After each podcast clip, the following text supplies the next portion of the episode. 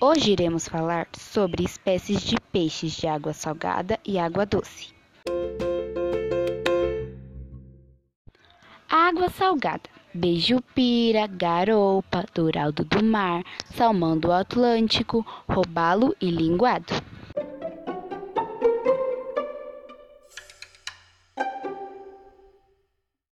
Água doce: tilápia, carpa comum, tambaqui, paco, piraruçu, pirapitinga, piraíba, dourado, curimbata, jaú, truta arco-íris, lambari e os dois mais famosos, pintado e traíra.